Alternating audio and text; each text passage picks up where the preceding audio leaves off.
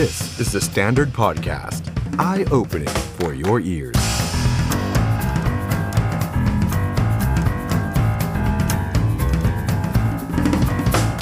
สวัสดีครับ ต้อนรับผู้ชมเข้าสู่รายการ The Standard Now กับผมออฟชัยนนท์หานคีรีรัตน์ครับ คุณผู้ชมครับ วันนี้วันพฤหัสบดีที่ 24 กุมภาพันธ์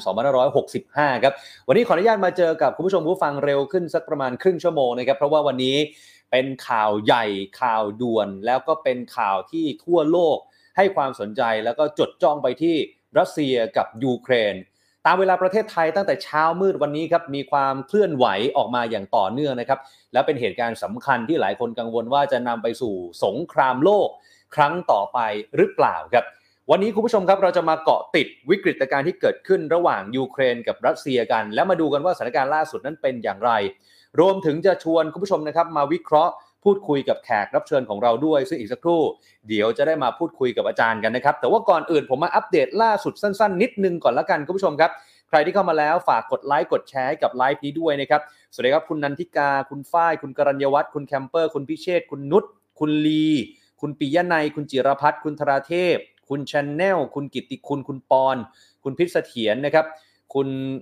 นันทิกานะครับเนี่ยทุกคนเลยนะครับ ใครที่เข้ามาแล้วฝากกดไลค์กดแชร์คอมเมนต์มาคุยกันได้นะครับแลกเปลี่ยนความเห็นก็มาได้นะครับ แล้วก็ใครที่มีความรู้เรื่องของประวัติศาสตร์โลก เรื่องของรัสเซียยูเครน มาแลกเปลี่ยนมาคอมเมนต์ได้หมดเลยนะครับเอาละครับ แต่ว่าก่อนอื่นผมอัปเดตสั้นๆครับ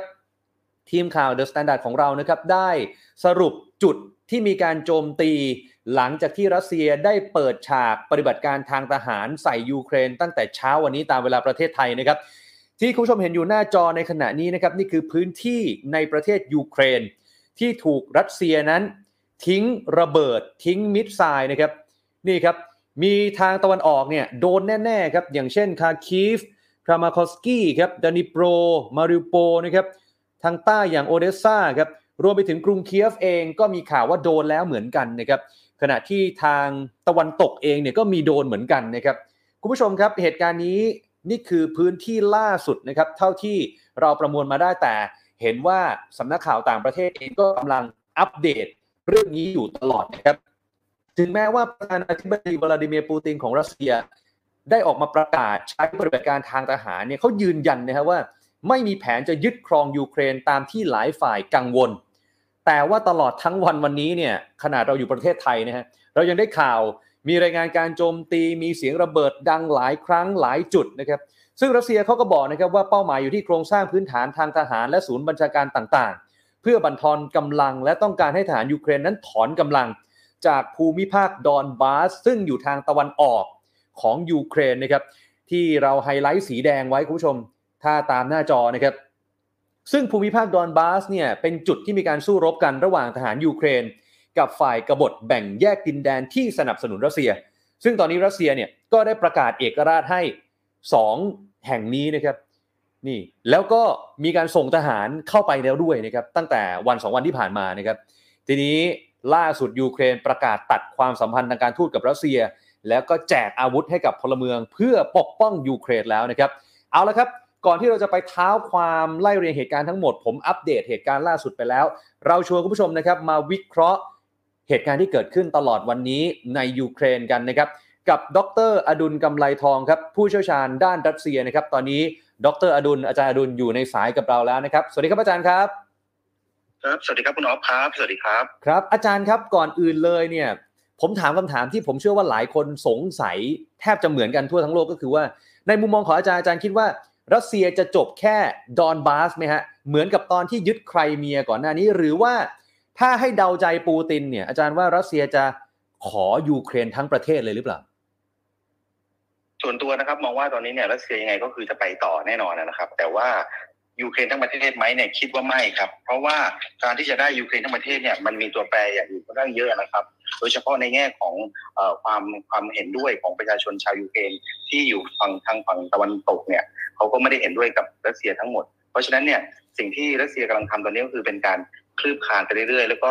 ไปเท่าที่พอจะไปได้ จนกว่าจะถึงถึง limit นะครับ ตอนนี้เนี่ยรัสเซียกำลังทำในสิ่งที่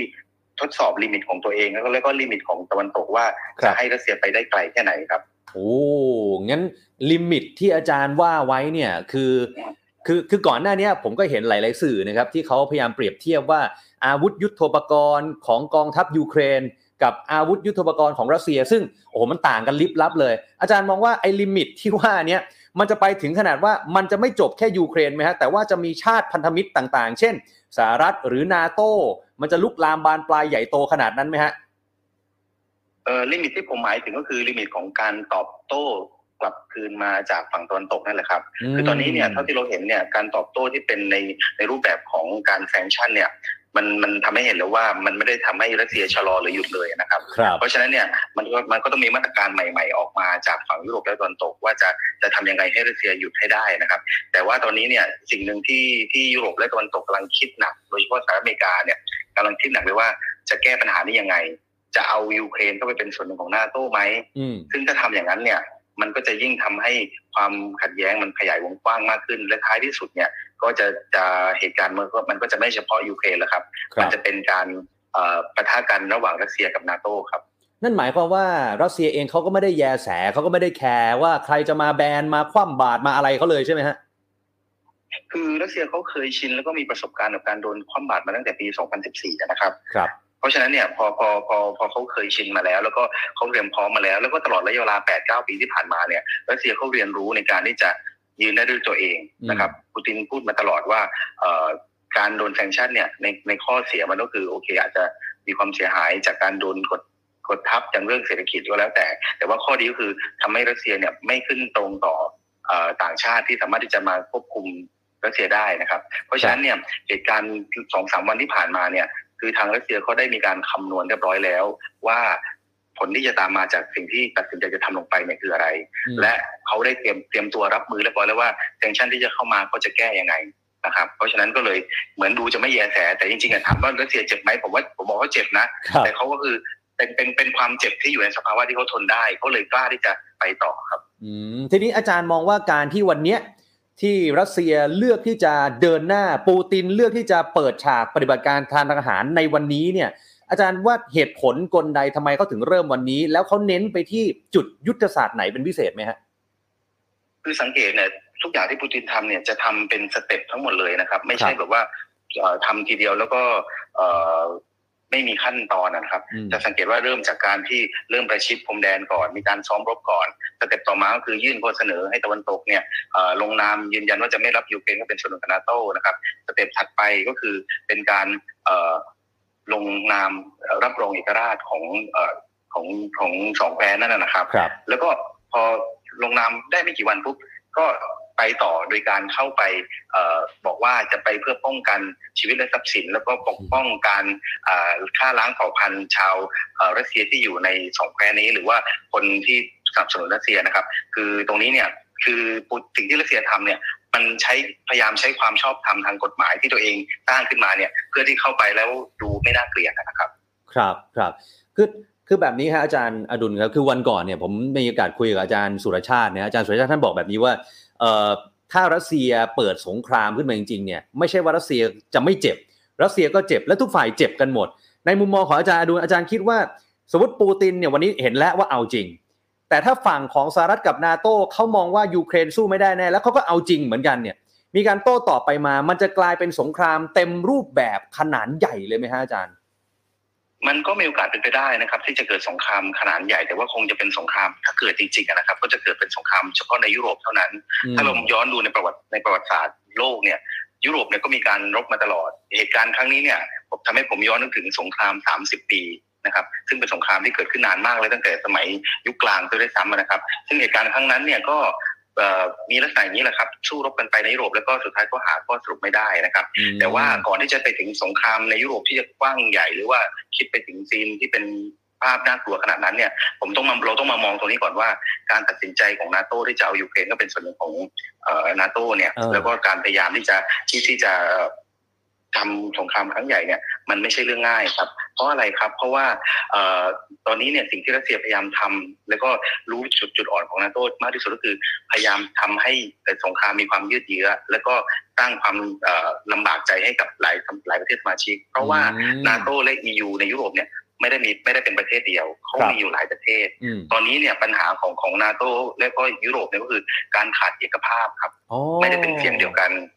ไม่ได้เป็นเสียงเดียวกัน มีหลายเสียงที่รู้สึกว่าไม่อยากยุ่ง และก็ไม่อยากที่จะให้เกิดสงครามเพราะเขากลัวเรื่องเศรษฐกิจกลัวเรื่องปากท้องมันสำคัญ แต่ขณะเดียวกันเนี่ยหลายประเทศก็ต้องการที่จะให้เกิดสังเกตดูนะครับว่าตอนที่ปูตินออกมาประกาศรับรองเอกราชของสองแคว้นเนี่ยครับทุกไม่ไม่ใช่ทุกประเทศไม่ใช่ทุกประเทศของยุโรปนะครับที่ออกมาประนามรัสเซียใช่ครับแม้แต่แม้แต่ฝรั่งเศสเองก็ยังเพิกเฉยที่จะทำอย่างนั้นอืนั่นหมายความว่าไงครับ ตอนนี้เนี่ยยุโรปเองก็ขาดเอกภาพแล้วเขาก็กลัวกันว่า ถ้าจะ มาเปิดหน้าสู้กันเต็มที่อะมันก็เจ็บทั้งสองฝ่าย แล้วยุโรปเองก็เจ็บด้วย เพราะฉะนั้นเนี่ยอืมอืมยุโรปเนี่ยพอมันมันมันมีองค์ประกอบหลายประเทศเนี่ย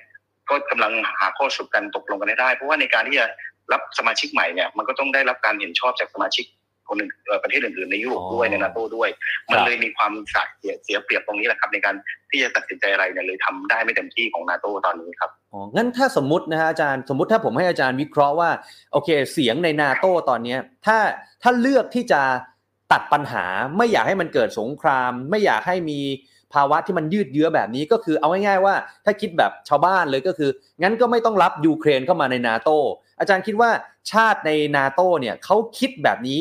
มีมากมีน้อยแค่ไหนฮะ ผมว่ามีมีนะครับ แต่ก็อาจจะเป็นลักษณะผมว่าครึ่งครึ่งๆเลยอู้ห้าสิบห้าสิบนะครับครับครึ่งครึ่งๆเลยนะครับอืมเหตุผลที่ที่เขากลัวเนี่ยเพราะว่าอย่าลืมนะครับว่าเอ่อชาติยุโรปหลายหลายชาติเนี่ยมีความเชื่อมโยงแล้วก็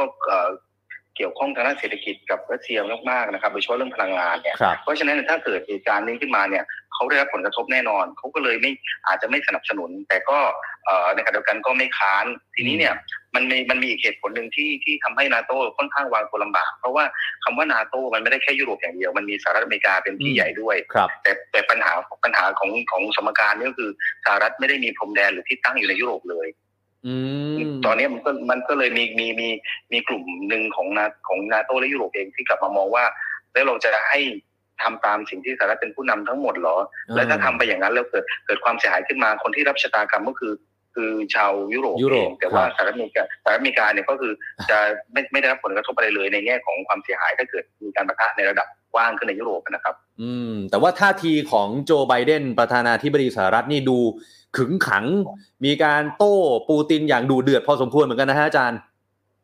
ใช่ครับก็ก็เป็นสิ่งที่ที่สหรัฐเองก็คาดไม่ถึงเหตุการณ์ที่ปูตินทำมาสองสามวันเนี่ยไม่มีใครคาดคิดมาก่อน ผมเองยังยังยังงงแล้วก็ยังตกใจอยู่ว่าครับทำไมทำได้ได้ได้รวดเร็วและรุนแรงขนาดนี้นะครับ เพราะฉะนั้นเนี่ยเอ่อสหรัฐเองก็ยังกำลังงงๆอยู่กับสิ่งที่เกิดขึ้น ไม่คิดว่าปูตินจะทำและทำได้ออกมาด้วยอย่างอืที่มอืมตั้งรับไม่ถูก แล้วก็ไม่รู้ว่าจะเดินต่อยังไงตอนเนี้ย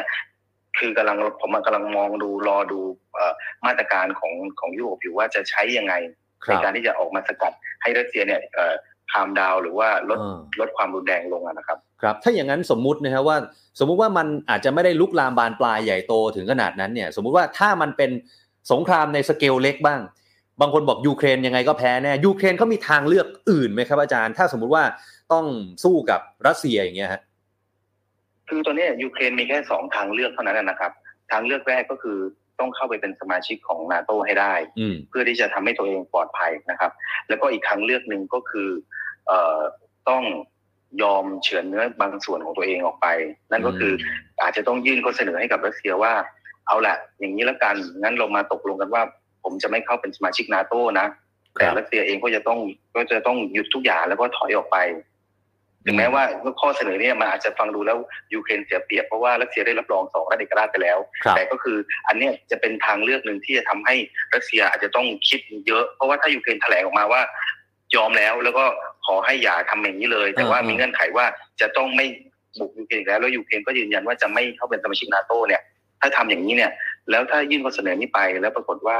ทางรัสเซียไม่ยอมรับข้อเสนอนี้เนี่ยนะครับ ครับ มันก็จะกลายเป็นจะทำให้ทั่วโลกประนาม แล้วก็เห็นทันทีว่ารัสเซียเป็นผู้กระหายสงคราม อืมงั้นงั้นถ้าสมมุติว่าให้อาจารย์ลองคาดการณ์หรือลองวิเคราะห์วลาดิเมียร์ปูตินซะหน่อยว่าเนี่ยเขาเปิดฉากขนาดเนี้ยแปลว่าเขาไม่ถอยแล้วแล้วแล้วแล้วแปลว่าเขาจะไม่ยอมเสียยูเครนแน่แน่ๆใช่ไหมฮะอาจารย์เขาจะไม่ยอมเสียยูเครนที่ไปฝักใฝ่ตะวันตกครับ แต่เขาจะยอมเสียยูเครนที่ฝักใฝ่รัสเซียอื มันก็เลยมีสมมีสมการหนึ่งเกิดขึ้นก็คือ หรือว่าอาจจะเปลี่ยนเอ่อพรรคคผู้นำทางการเมืองของยูเครนหรือประธานาธิบดีคนใหม่ที่ฝักใฝ่รัสเซีย อันนี้ก็จะเป็นอีกทางออกทางออกหนึ่งที่จะทำให้ทุกอย่างเอ่อสงบลง แต่ว่าผมมองดูแล้วตอนนี้เนี่ยมันยากเพราะว่าทั้งประธานาธิบดีเซเลนสกี้เองแล้วก็ครับทาง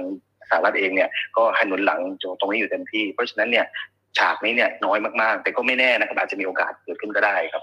ครับครับสมมุตินะครับอาจารย์อันนี้สมมุตินะถ้าวันหนึ่งนะฮะรัสเซียยึดยูเครนได้สำเร็จจริง ๆ มันจะเป็น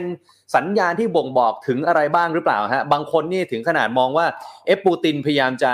ฟื้นโซเวียตขึ้นมาอีกครั้งหนึ่งเลยหรือเปล่าฮะ ผมมองว่าตอนนี้เนี่ยรัสเซียคงไม่ยึดยูเครนทั้งประเทศอะนะครับ เพราะว่าเขารู้ว่าต่อให้เขายึดได้เขาก็ปกครองไม่ได้ เพราะว่ายูเครนทั้งประเทศไม่ได้ฝักใฝ่รัสเซียอย่างเดียวครับยูเครนตะวันตกเนี่ยมีมีเป็นคนยูเครนเชื้อสายโปแลนด์เชื้อสายโรมาเนียที่ไม่เอารัสเซียเลย ต่อให้รัสเซียยึดได้เนี่ย ก็รัสเซียก็ไม่สามารถปกครองได้เพราะว่าจะต้องมีการกบฏต่อต้านตลอดเวลา สิ่งที่รัสเซียพยายามทำอยู่ตอนนี้โดยส่วนตัวนะครับ ผมมองว่าพยายามจะยึดยูเครนตะวันออกทั้งหมด แล้วก็จุดที่ผมอยากจะไฮไลท์และอยากให้ดูให้มากที่สุดก็คือนอกเหนือจากแคว้นสองแคว้นที่ได้ไปแล้วเนี่ยครับอาจจะมีการอ้างความความชอบธรรมในการขยายดินแดนเข้าไปในบริเวณตรงที่เป็นท่าเรือโอเดสซานะครับอ๋อทางตอนใต้ใช่ไหมฮะซึ่งถือว่าเป็นจุดยุทธศาสตร์สำคัญใช่ครับทางใต้เนี่ยเหตุผลที่รัสเซียอยากจะได้ตรงนี้ไปเนี่ยเพราะว่าต้องการจะยึด ชายฝั่งทะเลดำทั้งหมด ซึ่งถ้าสามารถครอบครองตรงนี้ได้เนี่ยยุโรปตะวันออกทั้งหมดจะไม่มีทางออกสู่ทะเลด้านล่างซึ่งเป็นทะเลน้ำอุ่น อันเนี้ยถือว่าเป็นจุดยุทธศาสตร์ที่รัสเซีย ผมคิดในใจลึกๆนะส่วนตัวผมมองว่าครับรัสเซียอยากได้ตรงนี้มากมากที่สุด มันจะได้รวมกันเป็นพื้นแผ่นดินแผ่นดินเดียวกันกับไครเมียที่เคยได้มาแล้วอ่าครับผมใช่ใช่ใช่เพราะว่ามันอยู่ตรงนั้นมันติดกันพอดีเลยนะฮะเออใช่ครับ โอ้อาจารย์ อาจารย์มองว่าไอ้ความขัดแย้งที่เกิดขึ้นในขณะนี้เนี่ยซึ่งจริงๆเอ่อถ้าว่ากันตามตรงเรื่องของรัสเซียกับยูเครนเนี่ยมันก็มาตั้งแต่ 2014 หรือก่อนหน้านั้นแล้วด้วยซ้ำเนี่ยแต่ว่าณปัจจุบันเนี้ยที่มันมันรุนแรงมากขึ้น อาจารย์มองว่ามันจะยาวนานแค่ไหนฮะไอ้ความรุนแรงที่เกิดขึ้นตอนนี้ ตอนนี้เนี่ยปัญหาคือมันยังมันไม่มีอะไรที่มาเป็นตัวที่จะหยุดรัสเซียได้ครับครับผมกำลังนั่งนั่งรอดูอยู่ว่าเ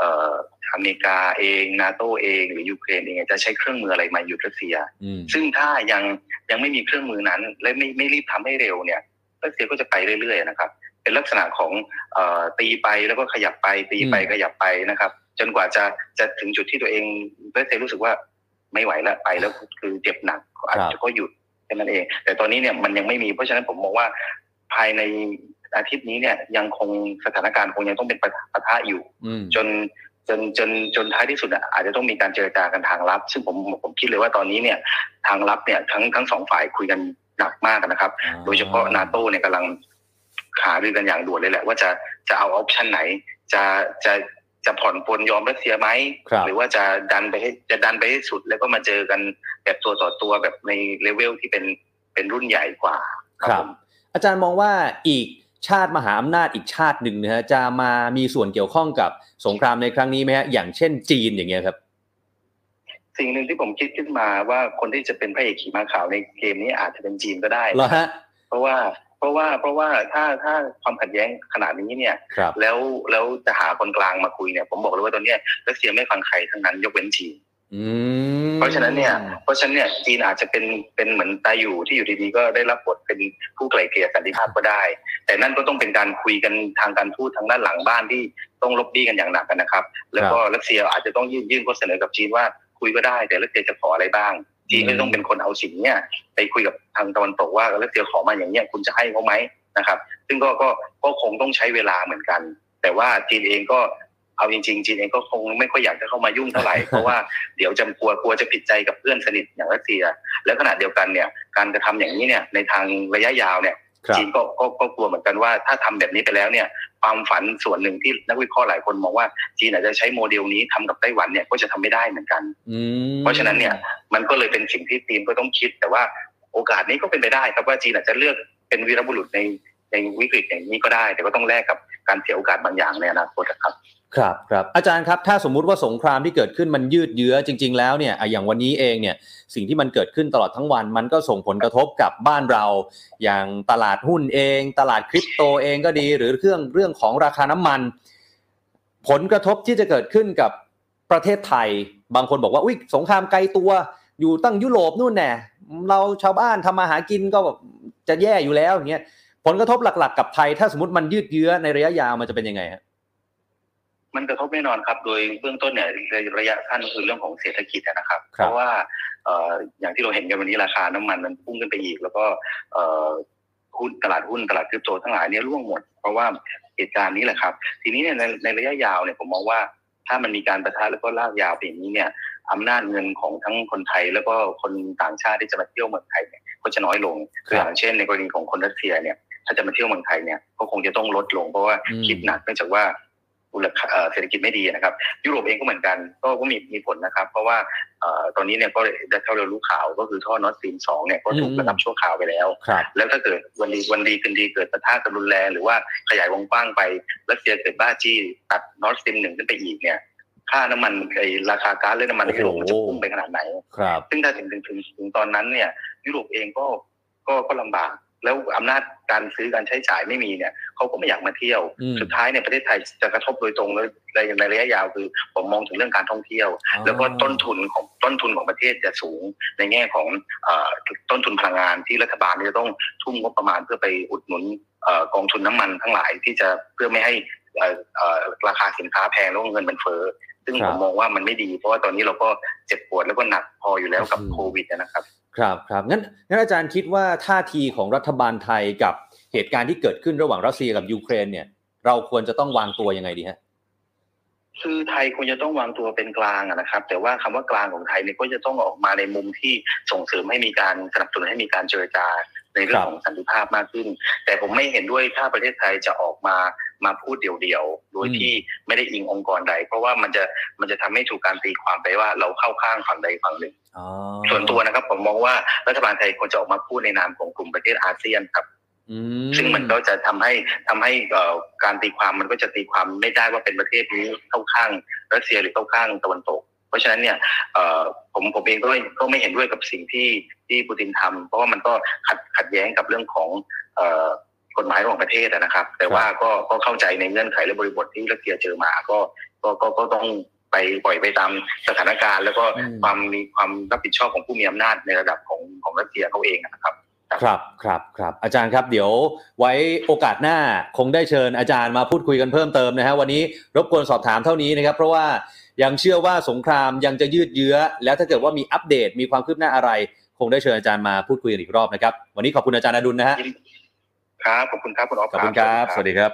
ครับสวัสดีครับครับคุณผู้ชมครับนี่คือ ดร.อดุลย์ กำไลทองครับ ผู้เชี่ยวชาญด้านรัสเซียครับ ต้องขอบพระคุณอาจารย์ด้วยนะครับที่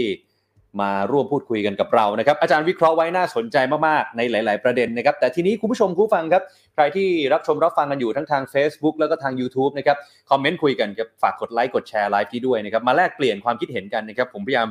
ส่องคอมเมนต์ของผู้ชมอยู่นะฮะบบางคนก็เห็นด้วยกับอาจารย์บางคนไม่เห็นด้วยแสดงความเห็นกันมาได้นะครับ แต่ทีนี้เรามาไล่เรียงกันหน่อยนะครับผู้ชมบางท่านอาจจะไม่ได้ตามข่าวตลอดทั้งวัน บางท่านทำงานใช่ไหมครับเดี๋ยวจะมาสรุปให้ฟังนะครับ มาไล่เรียงไทม์ไลน์เหตุการณ์ให้ฟังว่ามันเกิดอะไรขึ้นครับโลกของเราภายนอกประเทศตอนนี้มีสงครามแล้วครับคุณผู้ชมครับ ย้อนกลับไปสั้น ๆ นิดเดียวครับเมื่อวานนี้ครับ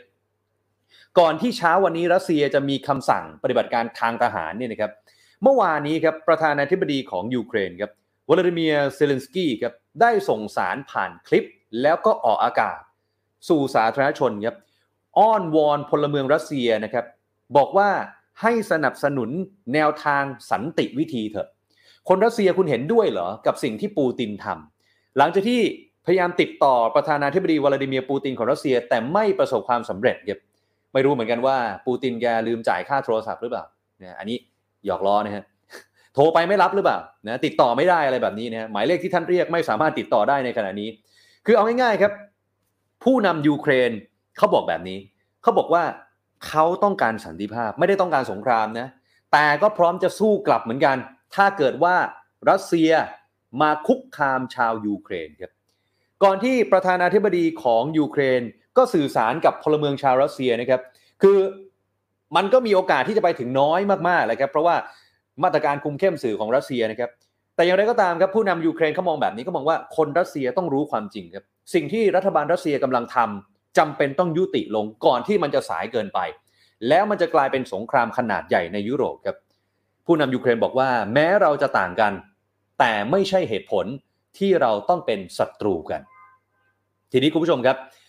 หน่วยงานบริหารการจราจรทางอากาศของรัฐบาลยูเครนครับก็ได้ประกาศผ่านทางเว็บไซต์ในช่วงเช้าวันนี้นะครับระงับการให้บริการจราจรทางอากาศในน่านฟ้ายูเครน แก่เที่ยวบินพลเรือนทั้งหมดนะครับเนื่องจากว่ามีความเสี่ยง ต่อความปลอดภัยทำให้หลายเที่ยวบินครับที่กำลังบินอยู่เนี่ยต้องเปลี่ยนทิศนี่ข้ามน่านฟ้ายูเครนไม่ได้แล้วครับ ผ่านไม่ได้แล้วครับ เราก็จะเห็นภาพตามสื่อนะครับว่า ถ้าเราไปแคปมาหรือไปดูมาในแอปพลิเคชันต่างๆเนี่ยนะครับก็จะเห็นว่าน่านฟ้ายูเครนเนี่ยไม่มีเครื่องบินบินผ่าน ไม่มีเครื่องบินพลเรือนบินผ่านเลยนะครับขณะเดียวกันรัสเซียเองก็ปิดน่านฟ้าของตัวเองนะครับในบริเวณภูมิภาครอสตอฟนะครับที่อยู่ใกล้กับชายแดนทางตะวันออกของยูเครนเช่นกันนะครับ ให้เหตุผลว่าเพื่อความปลอดภัยเหมือนกัน ทีนี้คุณผู้ชมครับ นี่คือเหตุการณ์เมื่อวานต่อเนื่องมาจนถึงเช้าวันนี้ตามเวลาประเทศไทยครับ หลังจากนั้นเช้าวันนี้เกิดอะไรขึ้นครับ CNN รายงานเลยครับ ประธานาธิบดีวลาดิเมียร์ปูตินของรัสเซียครับประกาศเดินหน้าปฏิบัติการทางทหารในภูมิภาคดอนบาส ก็คือทางตะวันออกของยูเครน ซึ่งเป็นส่วนที่ติดกันกับรัสเซียนะครับ โดยให้เหตุผลว่าเพื่อปกป้องชีวิตพลเรือนครับ การถแถลงของปูตินครับบอกว่าปฏิบัติการดังกล่าวมีขึ้นเพื่อตอบโต้ภัยคุกคามจากยูเครนครับแล้วก็บอกว่ารัสเซียเนี่ยไม่ได้จะยึดครองยูเครนแต่อย่างใดครับ ขณะเดียวกันปูตินยังเตือนไปถึงประเทศอื่นๆนะครับที่พยายามจะแทรกแซงปฏิบัติการของรัสเซียนะว่าอย่านะ stop เดี๋ยวนี้เพราะถ้าคุณไม่หยุด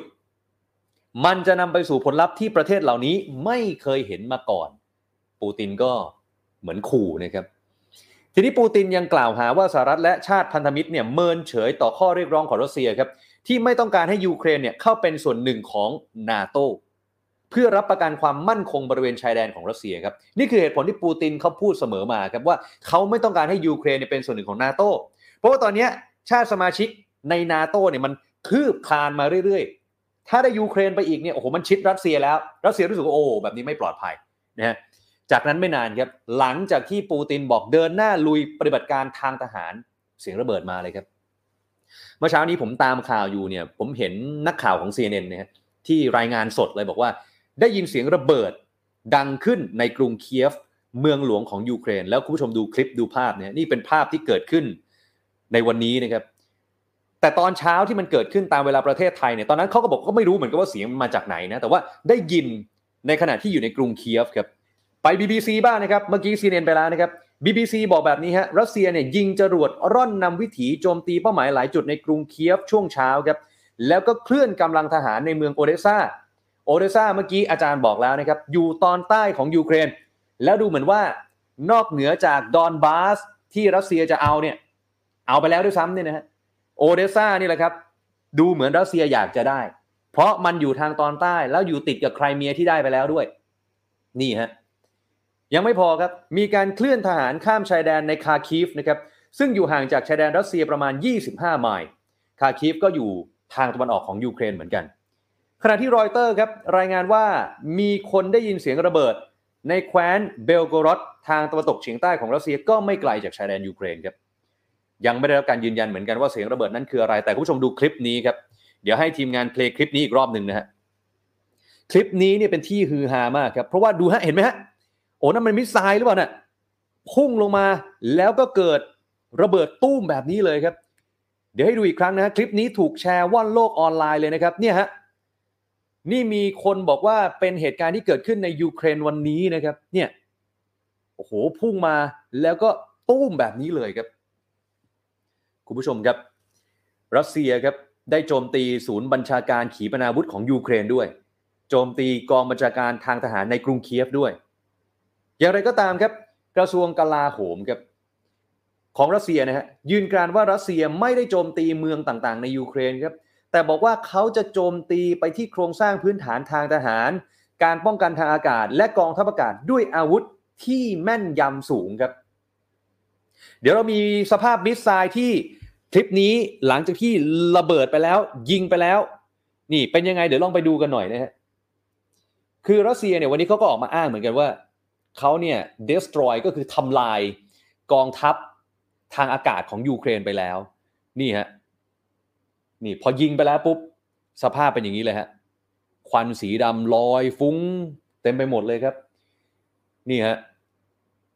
ขณะเดียวกันครับ ฝั่งยูเครนบ้างครับยูเครนก็ออกมาอ้างเหมือนกันนะครับ บอกว่านี่ยูเครนเนี่ย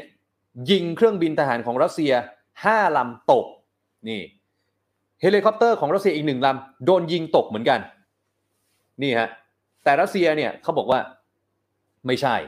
เขาก็ออกมาปฏิเสธเหมือนกันนะครับแล้วก็ยังไม่มีรายงานนะครับว่าไอ้เครื่องบินหรือว่าเฮลิคอปเตอร์ของรัสเซียที่ยูเครนบอกว่ายิงตกเนี่ยเป็นรุ่นไหนอะไรยังไง เพราะว่ารัสเซียเองก็ปฏิเสธเรื่องนี้นะครับ หลังเกิดเหตุครับประธานาธิบดีของยูเครนครับเสนอให้สภาความมั่นคง และการป้องกันแห่งชาติประกาศกฎอายการศึก วันนี้ประกาศแล้วนะครับ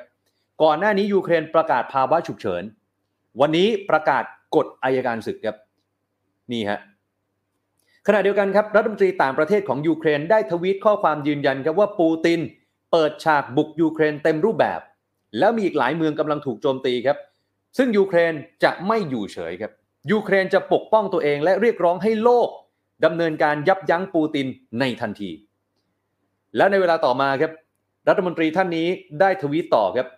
ถึงชาวยูเครนทั่วโลก หลังจากที่ปูตินสั่งโจมตียูเครน ตอนนี้พวกเราไม่มีใครหนีไปไหน ทั้งกองทัพ นักการทูต ทุกคนกำลังร่วมหารือกัน พวกเราจะสู้เพื่อปกป้องตัวเอง พวกเราจะชนะ ขอให้ทุกคนช่วยกันเผยเรื่องการโจมตีของปูติน ในประเทศที่พวกคุณอาศัยอยู่ และเรียกร้องให้รัฐบาลช่วยแสดงท่าทีต่อเหตุการณ์ดังกล่าวทันที ในเวลาต่อมาครับประธานาธิบดียูเครนวันนี้แถลงบ่อยมากนะครับแถลงต่อนะครับบอกว่ายูเครนได้ตัดความสัมพันธ์ทางการทูตกับรัสเซียแล้ว นี่ถือว่าเป็นการสะบั้นหั่นความสัมพันธ์ครั้งแรกเลยนะครับ ตั้งแต่รัสเซียกับยูเครนแยกออกมาจากการล่มสลายของสหภาพโซเวียตตั้งแต่ 1991 นี่เป็นครั้งแรกครับที่ยูเครนกับรัสเซียตัดความสัมพันธ์ทางการทูตกัน คุณผู้ชมครับก่อนหน้านี้มีนักวิเคราะห์หลายคนได้วิเคราะห์เอาไว้นะครับว่า คือสาเหตุที่ยูเครนเนี่ยต้องรักษาช่องทางทางการทูตกับรัสเซียเนี่ยเนื่องจากว่ายังมีความจำเป็นที่ต้องพึ่งพารัสเซียในเรื่องอื่นๆ แล้วอีกเรื่องหนึ่งก็คือว่ามีชาวยูเครนอาศัยอยู่ในรัสเซียเนี่ยเป็นจำนวนมากครับเกือบ 3 ล้านคนครับเพราะฉะนั้นก่อนหน้านี้ก็เลยไม่เคยตัดความสัมพันธ์กับรัสเซียครับ แต่รอบนี้ไม่แล้วครับยูเครนบอกขอปกป้องตัวเองครับ และจะไม่ละทิ้งเสรีภาพของตัวเอง ตัดเลยครับ คุณผู้ชมครับ หลังจากที่มีการปะทะเกิดขึ้นตลอดทั้งวันวันนี้ กระทรวงกลาโหมยูเครนครับได้รายงานสถานการณ์การปะทะกันนะครับเขารายงานแบบนี้ครับว่ากองทัพยูเครนสามารถหยุดการรุกคืบของผู้รุกราน ในแคว้นเชอร์นิฮิฟไว้ได้ครับ แคว้นนี้อยู่ห่างจากกรุงเคียฟ เมืองหลวงของยูเครนประมาณ 143 กิโลเมตร กลาโหมยูเครนบอกต่อครับ มีการปะทะกันอย่างหนัก ในเส้นทางที่มุ่งหน้าไปที่เมืองคาร์คิฟ เมืองใหญ่อันดับสองของยูเครน ซึ่งอยู่ค่อนไปทางตะวันออก รถถังของผู้รุกรานถูกเผาทำลายไป 4 คัน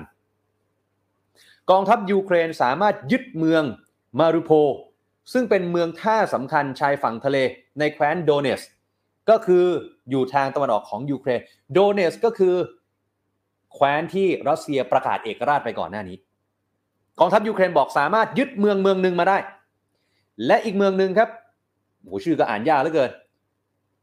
กลับมาสู่การควบคุมของกองทัพยูเครนได้อย่างสมบูรณ์ ถ้าผมอ่านสำเนียงผิดนี่ผมต้องขออภัยนะฮะเมื่อกี้คือเมืองมาริอูโปลอีกเมืองหนึ่งที่ยึดกลับมาได้ก็คือสคาเทียสนี่ผมต้องขออภัยด้วยนะฮะสำเนียงผมอาจจะย่ำแย่นิดหนึ่งคือมันอ่านยากจริงๆเนี่ย เท่านั้นไม่พอครับยูเครนอ้างว่าสามารถทำลายอากาศยานของข้าศึกได้ 6 ลำ ก็คืออย่างที่ผมได้บอกไปเมื่อสักครู่กลาโหมของยูเครนก็ยังยืนยันคำเดิม แล้วก็ทำลายเฮลิคอปเตอร์ของข้าศึกได้อีก 2 ลำอะมีเพิ่มขึ้นนะทำลายยานเกราะของข้าศึกได้อีกประมาณ 12 คัน นอกจากนี้ครับยูเครนได้สังหารข้าศึก บริเวณชานเมืองได้อีกประมาณ 50 นาย นี่ อันนี้คือทางกลาโหมยูเครนเขาบอกแบบนี้ คุณผู้ชมครับ ยูเครนยืนยันครับ สู้ไม่ถอย ไปดูตำรวจท้องถิ่นของยูเครนกันบ้างครับ ได้รายงานว่าเบื้องต้นมีประชาชนเสียชีวิตจากเหตุปะทะในวันนี้อย่างน้อย 7 คน โดยอ้างว่าเป็นฝีมือของกองทัพรัสเซียครับ ในจำนวนนี้มี 6 คนครับเสียชีวิตภายหลังเกิดเหตุระเบิดโจมตีหน่วยบัญชาการกองทัพ ในเมืองโปดิลสก์ จังหวัดโอเดสซาทางใต้ใต้ตะวันตกเฉียงใต้ค่อนใต้ของยูเครนครับ นอกจากผู้เสียชีวิต 7 คนแล้ว ยังมีคนบาดเจ็บอย่างน้อยอีก 7 คนสูญหายอีก 19 คนครับและมีรายงานว่ามีอีกหนึ่งคน เสียชีวิตจากเหตุระเบิดที่เมืองมาริอูโปลครับนี่ฮะคุณผู้ชมครับทางการยูเครนยืนยันครับ มียานพาหนะของกองทัพรัสเซียข้ามชายแดนมาที่ยูเครนหลายจุด เท่านั้นไม่พอครับเบลารุสเอาเขาด้วยชายแดนทางตอนเหนือครับจากเบลารุส มีรายงานว่ามีรถยานเกราะรถถังจากเบลารุสก็มาเหมือนกัน ทางใต้จากไครเมียก็เข้ามาที่ยูเครนเหมือนกันครับ คุณผู้ชมแบบยูเครนรัสเซียนี่เปิดฉากยิงด้วยปืนใหญ่ แล้วก็ส่งรถทหารส่งกองกำลังทหารเข้ามา หมายถึงอะไรครับ การโจมตีจากรัสเซียมันมาทุกทิศทุกทางจริง ๆ คุณผู้ชมครับยูเครนก็ว่าแบบนี้ อ่า คุณผู้ชมครับ ถ้าภาพค้างไปขออภัยอะตอนนี้ผมกลับมาแล้วนะครับ ทีนี้ ในกรุงเคียฟครับ มันจะมีอีกภาพหนึ่งที่วันนี้คนแชร์เยอะมากครับ ก็คือภาพที่ประชาชนในกรุงเคียฟจำนวนมากมายมหาศาลครับ รีบอพยพออกจากเมืองครับ หนีภัยสงครามครับ บางคนหาพื้นที่หลบภัย ขนส่งสาธารณะหลายสายแน่นขนาดรถติดยาวเหยียด ดูสิฮะ ทุกคนมุ่งหน้าออกจากเมืองหลวงครับหวั่นว่าสถานการณ์มันจะบานปลายครับขณะที่รัสเซียก็ยังยืนยันคำเดิมรัสเซียไม่ได้โจมตีเมือง เดี๋ยวให้ภาพมันสะท้อนออกมาในวันต่อๆไปแล้วกันคุณผู้ชมครับ เดี๋ยวมันจะมีภาพนิ่งภาพหนึ่งอะเดี๋ยวให้ทีมงานเราเอาภาพนิ่งขึ้นแล้วกันนะภาพนิ่งนี้จะเห็นชัดมากครับ ว่าคนเนี่ยเดินทางออกจากกรุงเคียฟเยอะมากแล้วภาพนี้ถูกแชร์ไปทั่วโลกนะครับ ขณะเดียวกันครับ เราไปดูทางฝั่ง ชาติอื่นๆกันบ้าง เช่นกลุ่มนาโตแล้วก็กลุ่มพันธมิตรนะครับ อ่านี่ฮะอ่าขอไปนะภาพช้ามานิดภาพมาช้าไปหน่อย จะเห็นว่าโอ้โหรถติดยาวเหยียดเลยครับ เห็นไหมฮะออกจากเมืองหลวงของยูเครนครับทีนี้เมื่อกี้ที่เราคุยกับอาจารย์ อาจารย์ได้ทิ้งประเด็นหนึ่งไว้ที่น่าสนใจมากๆฮะอาจารย์บอกว่านาโตกับยุโรปเองตอนนี้ก็ไม่ได้มีความเป็นเอกภาพ อาจารย์บอกครึ่งครึ่งเลยครับ ครึ่งหนึ่งอยากจะทำสงคราม อีกครึ่งหนึ่งไม่อยากทำสงคราม หลายประเทศยังต้องพึ่งพารัสเซีย เพราะฉะนั้นดูแล้วเหมือนนาโตเองก็ยังไม่รู้จะทำยังไง เราจะเห็นว่าวันนี้ทั้งวันเนี่ยมีแต่การประนามครับ มีแต่การออกมาพูด แต่ว่ายังไม่ได้ปฏิบัติการอะไรเป็นพิเศษ คว่ำบาตรไหมรัสเซียก็ไม่แคร์ด้วย เอาเรามาไล่เรียงไปทีละจุดแล้วกันนะครับ เริ่มจากนาโต้ก่อนครับ เลขาธิการนาโต้ครับได้ออกมาประณามการโจมตีแบบไม่ยั้งคิดของรัสเซียต่อยูเครนครับ แล้วก็เตือนว่าจะทำให้ชีวิตนับไม่ถ้วนตกอยู่ในอันตรายครับ เลขาธิการนาโต้ครับได้ออกมาบอกว่าผมขอประณามอย่างยิ่ง ต่อการโจมตียูเครนโดยไม่ยั้งคิด ซึ่งทำให้ชีวิตของพลเรือนนับไม่ถ้วนต้องอยู่ในความเสี่ยง เป็นอีกครั้งที่แม้จะมีคำเตือนซ้ำแล้วซ้ำเล่า และความพยายามอย่างไม่รู้จักเหน็ดเหนื่อยในการมีส่วนร่วมทางการทูตของพวกเขา แต่รัสเซียกลับเลือกเส้นทางที่รุกรานต่อรัฐอธิปไตยและอิสระ นี่เป็นการละเมิดกฎหมายระหว่างประเทศอย่างร้ายแรงครับ เป็นภัยคุกคามร้ายแรงต่อความมั่นคงของภูมิภาค ยุโรปแอตแลนติก ผมขอเรียกร้องให้รัสเซียยุติปฏิบัติการทางทหารทันที และเคารพอธิปไตย ในดินแดนของยูเครน พันธมิตรนาโตจะประชุมกันเพื่อจัดการกับผลที่ตามมาจากการกระทำที่ก้าวร้าวของรัสเซีย เราจะยืนหยัดร่วมกับประชาชนยูเครนในช่วงเวลาที่เลวร้ายแบบนี้ นาโตจะทำทุกวิถีทางเพื่อปกป้อง และคุ้มกันพันธมิตรทั้งหมดครับ นี่คือความเคลื่อนไหวจากนาโต้ครับ มาที่สหรัฐอเมริกากันบ้างครับ ประธานาธิบดีโจไบเดนเมื่อกี้ผมเกริ่นไปสั้นๆ ช่วงที่ถามกับอาจารย์ครับโอ้ไบเดนนี่วันนี้แกก็ออกมา พูดถึงรัสเซีย พูดถึงปูตินแบบดุเดือดนะครับ โจไบเดนออกแถลงการด่วนหลังจากที่รัสเซียเปิดฉากปฏิบัติการทางทหารในยูเครนครับไบเดนบอกแบบนี้ครับคำอธิษฐานของคนทั้งโลก อยู่กับประชาชนในยูเครนคืนนี้ เนื่องจากพวกเขาถูกโจมตีโดยกองกำลังทหารของรัสเซีย โดยปราศจากการยั่วยุและไม่ชอบธรรมครับ ประธานาธิบดีวลาดิเมียร์ปูตินได้เลือกสงครามที่ไตร่ตรองไว้ล่วงหน้า ว่าจะนำมาซึ่งความสูญเสียครั้งใหญ่ต่อชีวิต และความทุกข์ทรมานของมนุษย์ รัสเซียเท่านั้นที่จะต้องรับผิดชอบต่อความตาย และการทำลายล้างที่เกิดจากการโจมตีในครั้งนี้สหรัฐอเมริกาและพันธมิตร จะตอบโต้ด้วยวิธีการที่เป็นน้ำหนึ่งใจเดียวกัน และเด็ดขาด โลกจะทำให้รัสเซียต้องรับผิดชอบ นี่คือถ้อยแถลงของประธานาธิบดีสหรัฐอเมริกาโจไบเดนครับนอกจากนี้ครับเว็บไซต์ทำเนียบขาวได้เผยแพร่แถลงการจากโจไบเดนหลังจากพูดคุยทางโทรศัพท์ กับประธานาธิบดีของยูเครน ในคืนวันพุธที่ผ่านมาไบเดนให้คำมั่นสัญญาถึงการสนับสนุน และจะช่วยเหลือยูเครน นี่คือทางสหรัฐครับ มาต่อที่สหรัฐอาณาจักรกันบ้างครับบริสจอนสันว่ายังไงบริสจอนสันบอกว่าโอ้โหตกใจกับเหตุการณ์ที่เกิดขึ้นครับมันน่าสะพรึงกลัวเหลือเกิน เหตุการณ์ที่เกิดขึ้นในยูเครนครับ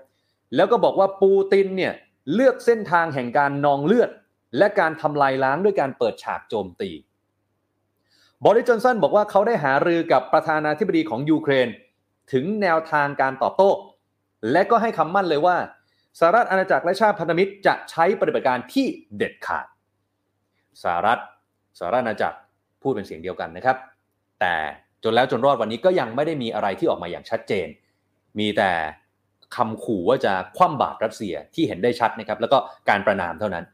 เดี๋ยวคงต้องรอดูต่อไป เพราะเมื่อกี้นี้คุยกับอาจารย์ อาจารย์ดุลท่านก็บอกว่า ท่านก็จับตาดูอยู่เหมือนกัน ว่าความเคลื่อนไหวหลังจากนี้ของนาโตและชาติพันธมิตร จะก้าวไปทางไหน จะเลือกช้อยไหน รงนี้น่าสนใจ ขณะที่ผู้นำยุโรปท่านอื่น ๆ บ้างแล้วครับ อย่างเช่น ประธานคณะมนตรียุโรปครับหรือว่าประธานคณะกรรมาการยุโรปครับก็ออกมาร่วมกันประนามรัสเซียเหมือนกันครับบอกว่าการกระทำของรัสเซียนั้นละเมิดกฎหมายระหว่างประเทศ บ่อนทำลายความมั่นคงและเสถียรภาพของยุโรป รวมถึงประชาคมโลกอย่างเด่นชัด ขอเรียกร้องให้รัสเซียยุติพฤติกรรมที่เป็นปฏิปักษ์ดังกล่าวทั้งหมด ขอให้ถอนกำลังทางทหารออกจากยูเครนครับแล้วก็เคารพดินแดน เคารพอำนาจอธิปไตยความเป็นเอกราชของยูเครนในทันที ไม่มีพื้นที่ที่จะมาใช้กำลังแล้วก็ขู่เข็นกันแล้วครับ ในศตวรรษที่ 21 2022 ไม่มีแล้วครับ นี่คือประธานคณะมนตรียุโรป และประธานคณะกรรมการยุโรปออกมาประนาม ไปต่อครับ รองประธานคณะกรรมการยุโรป และผู้เชี่ยวชาญด้านนโยบายต่างประเทศของ EU ก็ออกมาบอกว่า การโจมตีของรัสเซีย นับเป็นชั่วโมงที่มืดมิดที่สุดสำหรับยุโรปนับตั้งแต่สงครามโลกครั้งที่สองครับ EU ให้คำมั่นเลยว่าจะส่งความช่วยเหลือเร่งด่วนให้กับยูเครน และจะอำนวยความสะดวก ในเรื่องการอบพยพออกจากพื้นที่เสี่ยง เตรียมพร้อมดำเนินนโยบายคว่ำบาตรที่รุนแรงต่อรัสเซีย เพื่อตอบโต้การกระทำของรัสเซียที่เกิดขึ้น UN บ้างครับคุณผู้ชมครับ UN วันนี้หลายคนก็ตามอยู่ว่าองค์การสหประชาชาติหรือ UN จะว่าอย่างไร ทีนี้ UN ครับออกมาบอกว่าตลอดระยะเวลาหลายเดือนที่ผ่านมา รัสเซียถือปืนจ่อหัวยูเครนมาโดยตลอด และตอนนี้นิ้วของประธานาธิบดีวลาดิเมียร์ปูติน ก็อยู่บนไกปืน พร้อมวอนขอให้รัสเซียหลีกเลี่ยงการทำสงคราม เพราะสงครามเต็มรูปแบบจะนำมาสู่ ความทุกข์ทรมาน และความสูญเสียครั้งใหญ่ ซึ่งมันจะกระทบไกลไปถึงเศรษฐกิจโลก ซึ่งทุกวันนี้มันก็ย่ำแย่อยู่แล้ว ประชาคมโลกกำลังเรียกหาสันติภาพ แต่รัสเซียกลับไม่ฟังเสียงนั้น นี่คือ UN ครับ หลายคนก็มองว่าแหม UN น่าจะทำอะไรได้มากกว่านี้หรือเปล่านะครับผมเห็นคอมเมนต์ในโลกออนไลน์นะก็นำมาเล่าให้ฟังกันนะครับ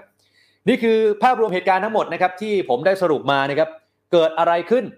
กับรัสเซีย เกิดอะไรขึ้นกับยูเครน นี่คือภาพรวมทั้งหมด ตั้งแต่เมื่อวานค่ำๆตามเวลาประเทศไทยจนถึงวันนี้ตลอดทั้งวันนะครับ ประเทศไทยบ้างแล้วครับคุณผู้ชมครับ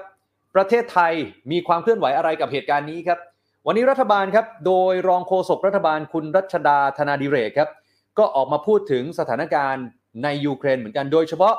อย่าลืมนะฮะ มีคนไทยอยู่ในยูเครนนะครับ ก่อนเข้ารายการไม่กี่นาทีผมเลื่อน TikTok ไป ผมเจอคนไทยที่อยู่ในยูเครนเขาอัปเดตว่าตอนนี้สถานการณ์น่าเป็นห่วง แล้วเตรียมที่จะอพยพ ซึ่งกระทรวงการต่างประเทศของไทยครับได้รายงานถึงสถานการณ์ในยูเครนเป็นระยะระยะ ให้นายกรัฐมนตรีได้รับทราบถึงสถานการณ์ เท่านั้นไม่พอนะครับ ทางสถานทูตณกรุงวอร์ซอ ประเทศโปแลนด์ครับได้ติดต่อสื่อสารกับกลุ่มคนไทยอย่างต่อเนื่อง เพื่อเตรียมพร้อมในการแก้ไขสถานการณ์อย่างทันท่วงที แล้วก็สอบถามความเป็นอยู่ของคนไทยในยูเครน เชกเช่นเดียวกันกับทีมข่าวของเรา ก็พยายามติดต่อไปเพื่อสอบถามสภาพความเป็นอยู่ ส่งสารความห่วงใยไปถึงคนไทยในยูเครน แต่ตอนนี้เราติดต่อได้อย่างยากลำบากเหลือเกินครับเชื่อเหลือเกินว่าคนไทยในยูเครน ไม่ใช่แค่คนไทยนะครับ คนทุกชาติในยูเครนตอนนี้กำลังอกสั่นขวัญแขวน กำลังเตรียมพร้อมที่จะอพยพบางส่วนผมว่าอพยพแล้วด้วยซ้สำหรับแนวทางที่รัฐบาลไทยเตรียมอพยพคนไทยออกจากยูเครนครับถ้าเกิดว่าสถานการณ์ตึงเครียดมากกว่านี้ มี 3 แนวทางครับ ใช้เครื่องบินเช่าเหมาลำอพยพคนไทยออกจากยูเครนโดยตรง หรือกรณีที่น่านนะน่านฟ้าปิด ก็จะอพยพคนไทยมารวมกัน เดินทางข้ามแดนโดยรถไปยังวอร์ซอประเทศโปแลนด์ เพื่อขึ้นเครื่องบินเช่าเหมาลำกลับไทย และกรณีสุดท้าย ก็คือเอาเครื่องบินเช่าเหมาลำเนี่ยไปรับคนไทยที่ยูเครน หรือว่ากรุงวอร์ซอประเทศโปแลนด์ ซึ่งการบินไทยและกองทัพอากาศได้เตรียมการเอาไว้แล้ว คุณผู้ชมครับใครที่มีญาติพี่น้องมีเพื่อนมีฝูงอยู่ที่ยูเครนนะครับ ถ่ายหน้าจอนี้ไว้นะครับ ถ่ายหน้าจอนี้ไว้นะครับ คนไทยสามารถติดต่อขอความช่วยเหลือได้ครับ ที่สถานเอกอัครราชทูตณกรุงวอร์ซอประเทศโปแลนด์ หมายเลขตามหน้าจอติดต่อได้ 24 ชั่วโมง หรือทางอีเมลที่ขึ้นอยู่ที่หน้าจอ เดี๋ยวค้างภาพนี้ไว้แป๊บหนึ่งนะครับเผื่อว่ามีใครอยากจะถ่ายภาพนี้ไป หรืออยากจะติดต่อไปนะครับ คุณผู้ชมครับ สั้นๆอีกนิดนึงแล้วกัน หลายคนก็มีคำถามตามเข้ามาว่าทำไมดอนบาสก็คือพื้นที่ทางตะวันออกของยูเครนเนี่ยถึงเป็นจุดศูนย์กลางวิกฤตการณ์รัสเซียยูเครนครับ ถ้าย้อนกลับไปก่อนหน้านี้ในปี 2014 รัสเซียบุกไปที่ไครเมีย ไครเมียคือตอนใต้ของยูเครน แล้วรัสเซียก็บอกว่าก็ยึดไครเมียไปแล้ว ยูเครนบอกยังเป็นส่วนหนึ่งของยูเครนอยู่นะ แต่รัสเซียมายึดชั่วคราว ทีนี้รอบนี้ทำไมรัสเซียถึงยึดดอนบาสทางตะวันออกของยูเครน จนถึงขนาดที่ว่าประกาศเอกราชเลย ให้กับแคว้นตรงนั้น แล้วก็สั่งการให้ทหารรัสเซีย ไปประจำการในจุดนั้น คุณผู้ชมครับ ภูมิภาคที่แตกแยกตรงนี้ เป็นเวลา 7-8 ปีแล้วครับ ที่เป็นสมรภูมิต่อสู้ขนาดย่อม ระหว่างกองกำลังของยูเครน กับกลุ่มแบ่งแยกดินแดนที่รัสเซียหนุนหลัง ที่ฝักใฝ่รัสเซีย ตลอด 7-8 ปีที่ผ่านมามีคนเสียชีวิตไปแล้วมากกว่า 14,000 คนครับ ย้อนกลับไปคุณผู้ชมครับ ชนวนความขัดแย้ง อย่างที่ผมเล่าไปเมื่อสักครู่ 2014 ครับ เมื่อกี้ผมพูดที่ไครเมียใช่ไหมแต่ 2014 ครับ บริเวณจุดนี้ครับ หลังกลุ่มกบฏที่ได้รับการสนับสนุนจากรัสเซียเข้ายึดอาคารสถานที่ราชการต่างๆ ในเมือง ทั่วยูเครนตะวันออก การสู้รบที่รุนแรงครับ มันเกิดขึ้นทำให้บางส่วนของลูฮานสก์และโดเนตสก์ ที่รัสเซียเพิ่งประกาศเอกราชไปเนี่ย ตกอยู่ในมือของกลุ่มกบฏแบ่งแยกดินแดน ซึ่งในปีเดียวนั้นเองนะ รัสเซียก็ไปยึดไครเมียมาเรียบร้อย